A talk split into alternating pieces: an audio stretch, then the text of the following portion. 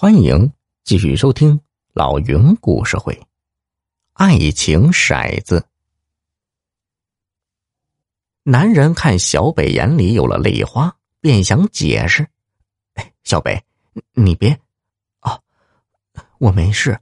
哎，你怎么知道我的名字？”男人苦笑了一下：“哈，你还记得一个月前你给人送过机票吗？”小北怎么能不记得呢？就是因为那件事他被公司辞退了。一个月前，小北在一家大型连锁干洗店上班，他无意中在客人送来的一堆衣服中啊，发现了一张机票。他看到上面距离登记的时间只有不到两个小时，他着急，一咬牙，跟单位请了一小时假。花了八十多块钱打车赶去了机场。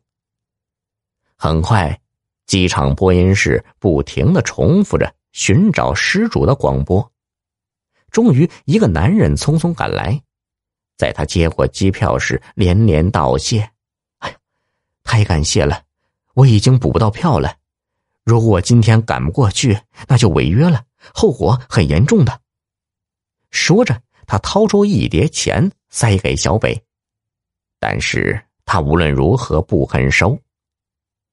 登机口马上关闭了，男子问了小北的名字，又掏出相机，不管小北是否同意，就拍了一张照片，说回来一定找他。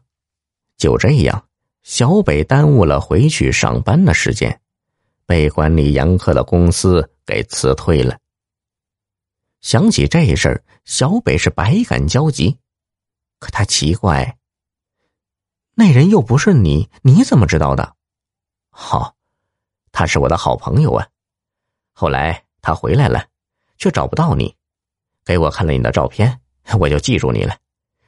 昨天在相亲现场，我一眼就认出了你了。看来这个男人很真诚，小北感觉自己的脸红了。就在这时，男人突然急刹车，一把抱过小小，问：“喜欢叔叔吗？”小小笑着点了点头，说：“喜欢。”你是不是想做我爸爸？小北呵斥道：“不准胡说！”男人转过身子问道：“小北，我想知道，骰子落到水里，你看到的点数到底是多少啊？”昨晚我一夜没睡好，今天就是求证来的。小北一听为难了，因为他不知道这个男人编号是多少。如果他看到的骰子点数和这个男人的编号对不上，不但他失望，自己也会失望的。可如果不说，可能就是他的一个心结，也是自己的遗憾。男人看小北不说话，追问道：“告诉我吧，不管那点数是不是和我的编号一样，我都会喜欢小小的。”小北的脸颊顿时红了起来。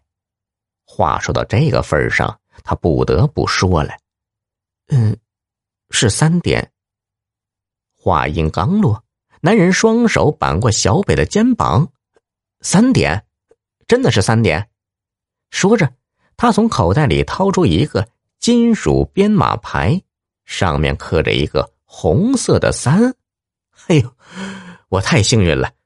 说着，他竟然放肆的在小北的手背上亲了一下。小北不好意思的和男人对视一眼，偷笑了。他这才想起，到现在还没有问男人的名字呢。小北觉得。缘分这个东西真厉害，一个爱情骰子就把他的世界弄了个七颠八倒。小耳朵们，本集已播讲完毕，喜欢的话给个专辑满星好评呗。